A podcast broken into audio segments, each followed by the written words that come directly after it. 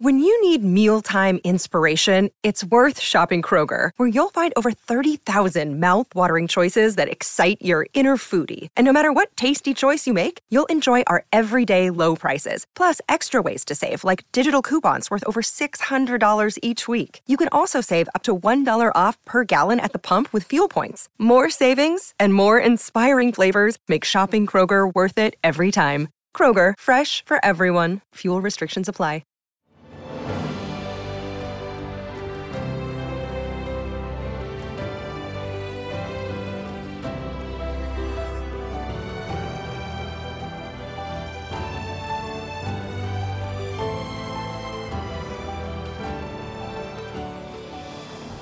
Welcome to the newest episode of Beyond the Fame with Jason Fraley. I'm your host, Jason Fraley, picking the brains of the top filmmakers, musicians, and artists of our time. Stand-up comedian Tony Woods performs at the DC Improv this Thursday night in Washington, D.C.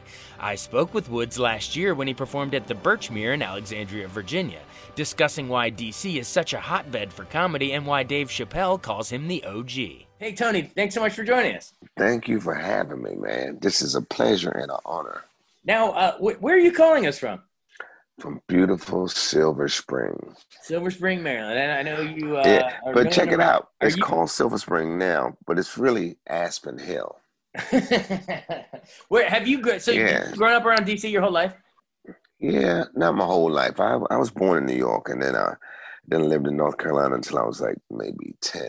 And then we moved to D.C., and then, we moved out to suburbs, and I think when I was like 12 or 13. Gotcha. And here up until Silver Spring, and then I went away to conquer the world and everything.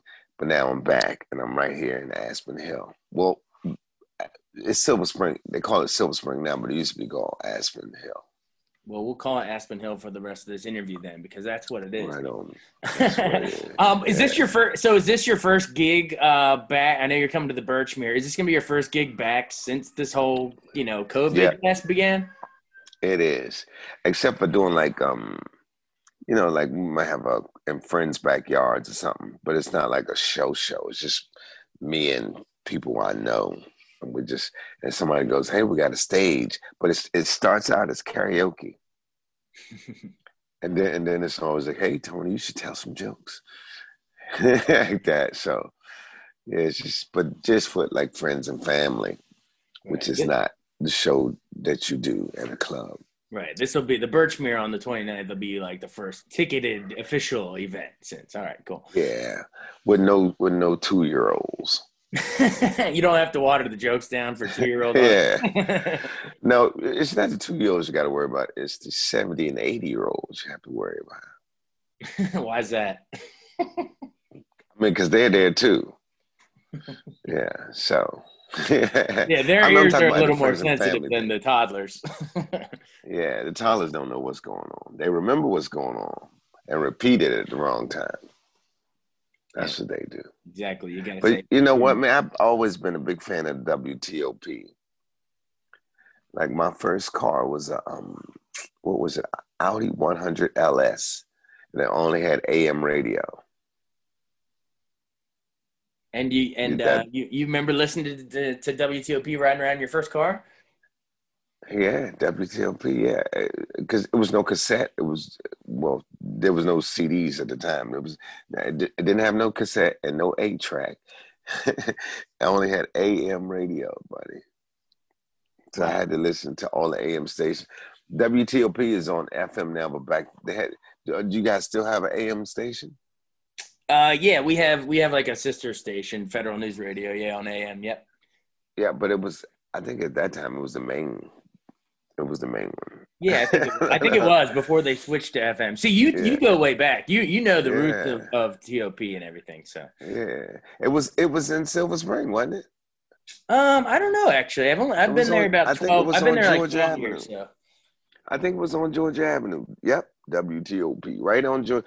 Like when you cross over the line to come into Silver Spring on Georgia Avenue, and then you go under the bridge, and boom, WTOP was right there in an ice cream place called Giffords. Just don't mix up the two. You know, don't think we're on an ice cream station or something. But you couldn't go in there because it was a ice cream place for two big polar bears outside, and the building, and it's right next to the firehouse in Silver Spring. You know the firehouse? Yeah, It's a restaurant now, but it was an actual firehouse back then. Wow. Anyway, what were the comedy clubs there then? Were there any in Silver Spring? I don't know. I don't think it was ever in Silver Spring. Yeah. Before I was a comedian, I saw the comedy club was right there on Connecticut Avenue and Calvert Street. Yeah, Connecticut and Calvert Street. It's an Indian restaurant now, but I used to think, what do they talk about in there? Because they had pictures of like George Carlin and Richard Pryor and stuff like that. And so, but in my mind, I thought I can go in and see them guys, but no, comedy clubs just put up the famous comedy. But I started at the Comedy Cafe on K Street, right there. It's at K Street between 15th and 16th. Okay. How old were you when you started? You did your first club show? Maybe like 23. All right. And so who were I mentioned Carlin and Pryor. Were those your comedy idols growing up, or was there anybody else? No, it was really my uncles. I had two uncles named Uncle Jimmy, one on my mom's side, one on my dad's side. But for whatever reason, I just figured everybody named Jimmy must be super hilariously funny because they were. And then, and then as far as stand-up comedy, what's this guy named? Was Jonathan Winters. Jonathan Winters was real.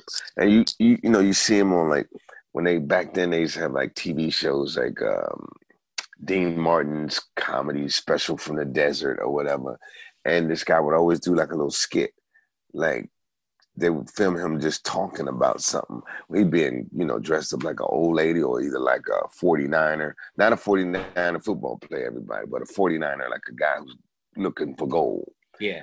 A prospector. And but I didn't learn until years later that he's a stand-up comedian doing stand-up comedy. I'm like, well, I just thought he was a guy who happened to be crazy funny in different situations, And then when I'd say around 11 or 12 is when I found out that stand-up comedy was an art form, because they had the Richard Pryor albums where Richard Pryor, Flip Wilson, Red Fox, what's the guy named I can't think of his name. Bob Newhart. Bob Newhart. Yeah. But yeah, Bob. These are the albums that we had. It was Bob Newhart. It was Flip Wilson, Red Fox, and Richard Pryor. And every blue moon, somebody will say, "Anybody ever tell you kind of remind me of Bob Newhart?" I'm like, sometimes they do, because back on K Street at the first club down at what's called the Comedy Cafe. On it's Archibald's. It's, what Archibald's danceria is. Yeah, with the pool tables. Yeah, exactly. Yeah. So yeah, with the pool tables. Yeah. Anyway, that place, the top floor, used to be a comedy club, and that's where I met. Me. Let me see. I can name some other people from there. Wanda Sykes started there. Tommy Davidson didn't start there, but he was there. Martin Lawrence started there. Dave started there. A whole bunch of guys. Let me see. I'm sure Lewis Black used to do comedy there. You know Lewis Black? Oh, yeah. Patton Oswalt. All the DC comedians. Now, were you all roughly the same age, or did you sort of take them under your wing a little bit? No, we were roughly the same age. They was younger, but everybody else was pretty much the same age. I think they were anyway.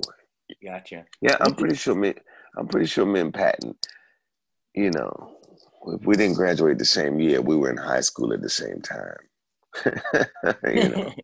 Well, what's it like? See, you guys are all buddies, just coming up together, but what's it like when you see, you know, Wanda and Dave and Martin and Patton, like you watch them all go off and do big things as well as yourself? Like, do you, you know, like it, did you sort of know that you guys were, had the stuff back then, you know? I know everybody had a desire or whatever. And sometimes you feed on what the audience tells you, you know, how they go, yeah, you're this, you're that. So you know, but it's you know, like I had to go away for a year for what's it called? Gulf War. The first Desert Storm.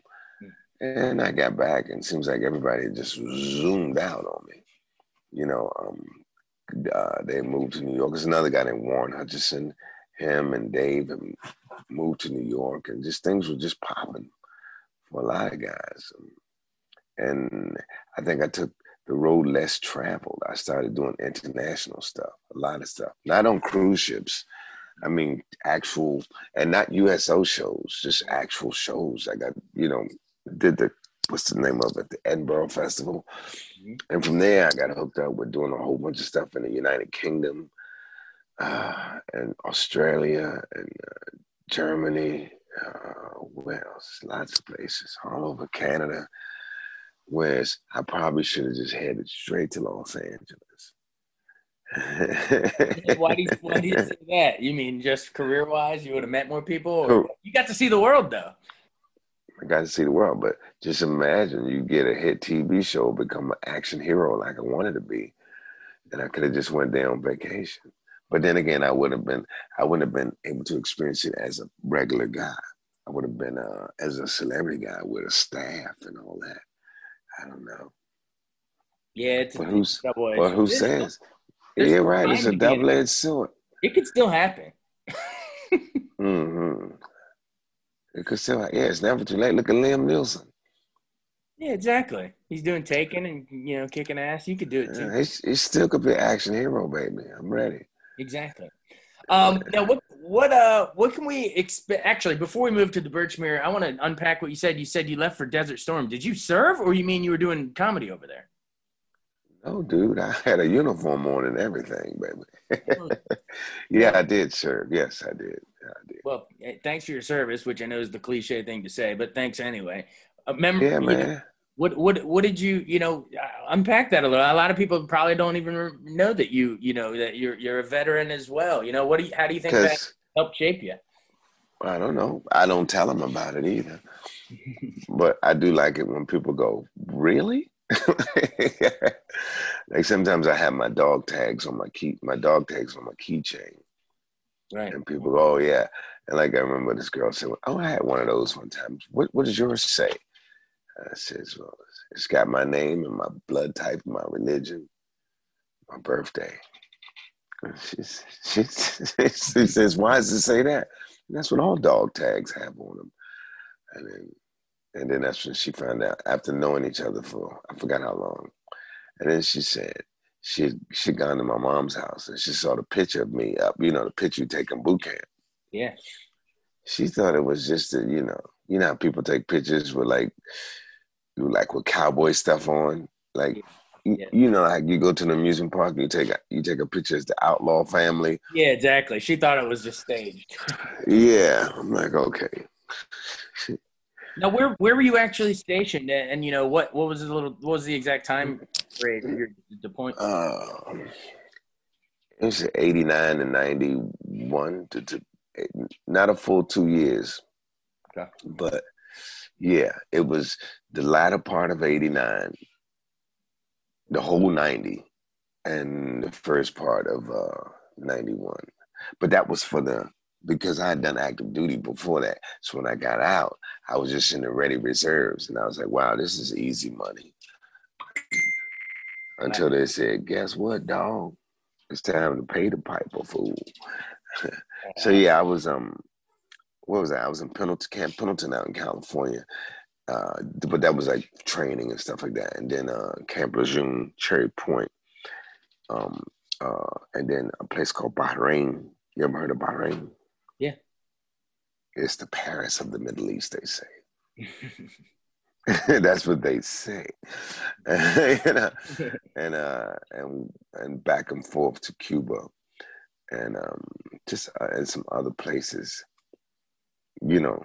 But like we were actually stationed in Bahrain because I was in the Navy, but I wasn't like on a ship or nothing. I was with Marine units, you know. So I was a corpsman for the Marines. Gotcha. Yeah. So even though I was Navy, I did my time as a grunt. But it shapes you and makes you and helps you. It's, you know, it's not what you do, it's what you do with it. How do you say it shapes you? You know, elaborate a little bit for TOP. Okay, it shapes you, helps you. You know, everything that you experience in life, you know, you go through it, and some people come out of the other end bitter and crumbled up and mad and mean.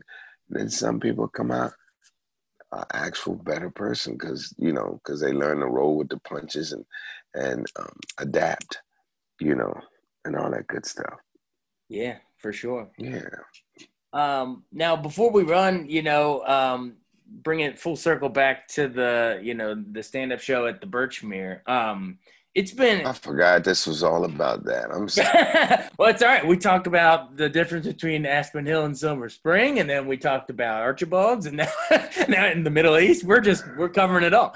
But, you know, at the Birchmere, we've been through 5 months of hell in this country with the virus and, you know, racial protests, and now we got an election coming up. I mean, what all...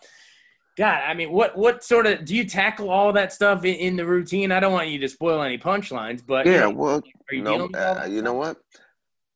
I didn't before because I just talk about stuff that's funny and relative, but I don't come out there. I'm not like a John Stewart or a Trevor Noah where I come out there just to talk about that.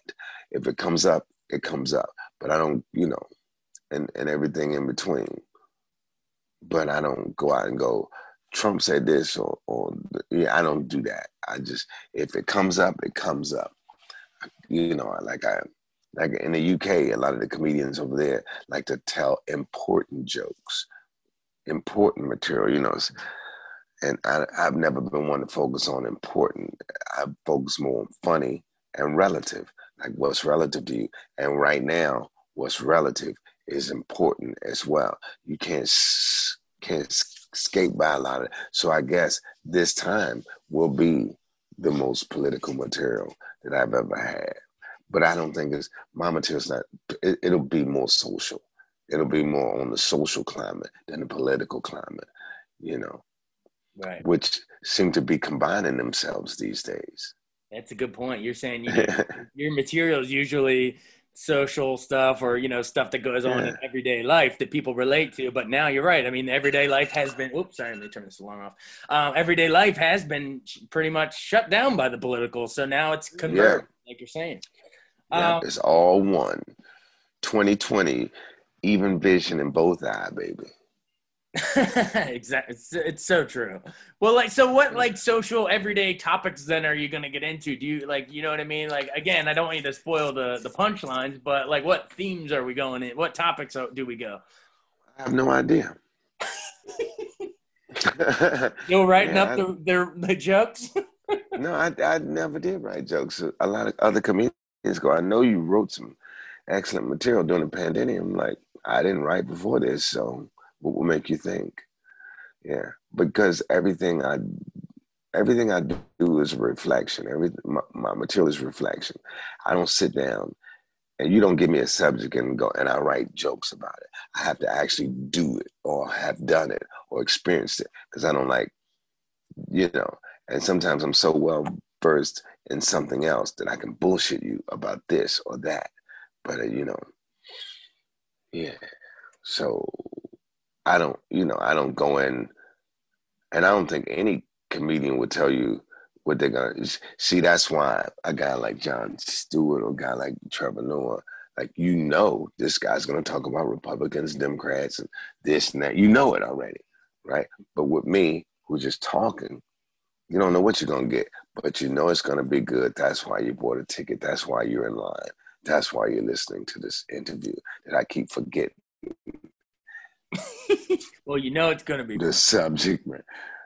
Yeah, you know it's going to be funny, yeah. No, it's been great, and I appreciate, you know, all the little side stories and tangents, and then we bring it back around. I love it. I've really enjoyed talking with you. But you've been generous with your time. We won't keep you any longer, but just remind everybody, it's Tony Woods at the Birchmere on August 29th. Thanks so much for making this happen. And so you're going to edit this down to keep it down to the funny parts of the interview. So it'll be like about a 2-minute interview, right?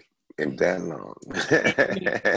TOP keeps me, you know, it is pretty quick hit stuff on the radio. So yeah, I'll pull the highlights and, you know, produce it up, but I'll post the full thing online and write up a whole article, transcribe it, and, you know, give you the whole works. So it'll be good. All right. I don't need it. I mean, I know me. I already know what happened to me.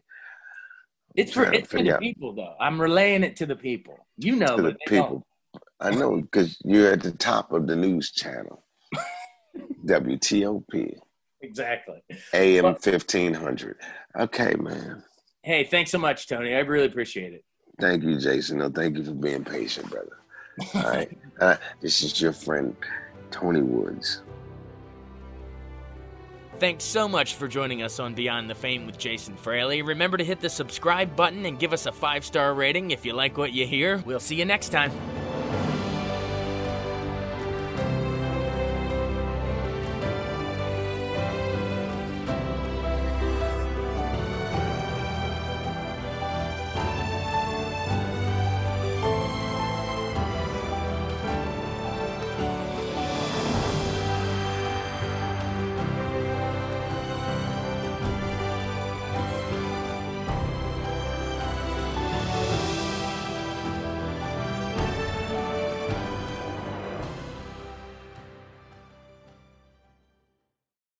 I wanted to take a second to tell you about an app I really enjoy. Living in the DC area is great, and Podcast DC gathers all of the local shows that I like all in one local app. Health, sports, local news, politics, and so much more. Podcast DC is the new local app with hundreds of DC area podcasts to choose from. I can earn exciting rewards just for listening and share the podcasts I love instantly. Available in the App Store or in Google Play, listen local with Podcast DC.